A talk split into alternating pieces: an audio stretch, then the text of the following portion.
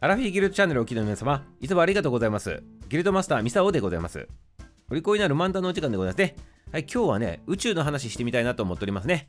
宇宙の話でございますよ。スケール感満載でございます、今日の話はね。はい、そしてね、ちょっとね、悲しい話にもね、ちょっとつながっていく話なんでございますけど、まあ、とにかくね、あの宇宙の話ということでね、聞いてみてくださいませよ。なぜね、この話しようかなということなんでございますけど、今日がね、宇宙からの警告の日。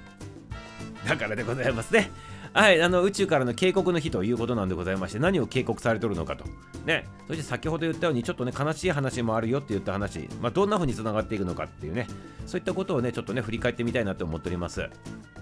まずでございますね、どういう風にね、この話切り出そうかなとちょっとね、悩んだでございますけどね、まあ悩んでないんでございますけど、まあ一瞬でございますけどね、あのまあ空をね、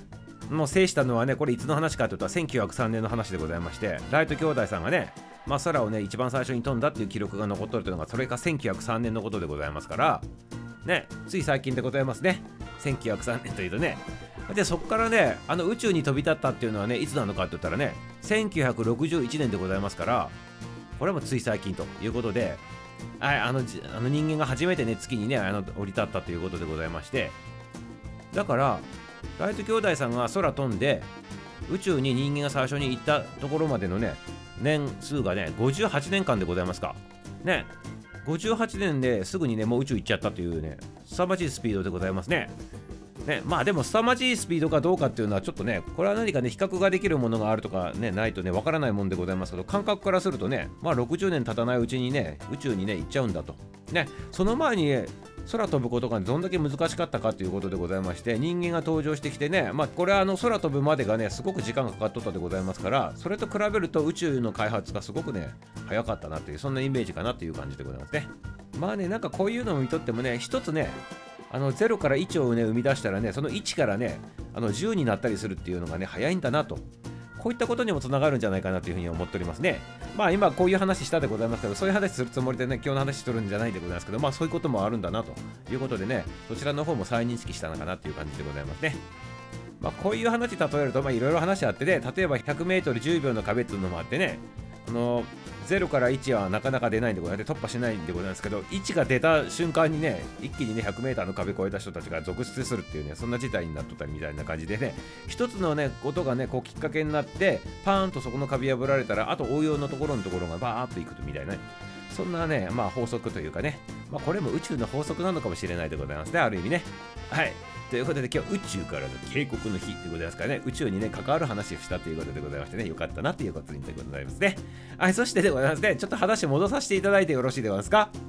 ね。あのそもそも何がね宇宙からの警告の日なのかということなんでございますけどこれ事の発端がね1986年でございます。なので昭和61年のことでございますね。これちょうどミサオがね中学校2年生ぐらいだった記憶があるんでございますけどこれねニュースで見て衝撃を受けたでございますね。皆さん覚えとらんでございますか？これね。何を覚えとるかって言ったら、これね、アメリカのスペースシャトルがね、あの打ち上げ失敗してね、そこで爆発したっていうやつでございますね。チャレンジャーっていうね、あのスペースシャトルでございます。これ打ち上げ失敗して、あの空中でバーンってね、あの爆発したってやつでございます。これがね、このね、今日のね、宇宙からの警告の日にこうまつわるわけでございますね。で、どういうふうにね、関わってくるのかって言ったら、これがね、あの日本のね小説家さんでございまして作家さんでございます大江健三郎先生がねあの書いたねあの小説なんでございますけど「あの治療刀」っていうね小説でございましてこの内容の中で宇宙からの警告の日とね表現したものがね広まったものなんでございますね。でこのねあの爆発したチャレンジャーなんでございますけど NASA が開発して25機目の宇宙船でございましてで打ち上げられてから数えて73秒後にねあのバーンってなってしまったんでございますね。で乗組員が7人乗っておりましてその中にね1人ねあの一般の方がおりましてあの先生教師でございますね。でこの教師の方が地球で初めて宇宙に行ったやつを生授業するみたいなねあの中継することになっとったんでございますね。でこの方も一緒に、まあ、その7人の中でございますから全てねあの爆発したあれで亡くなっちゃったんでございますけど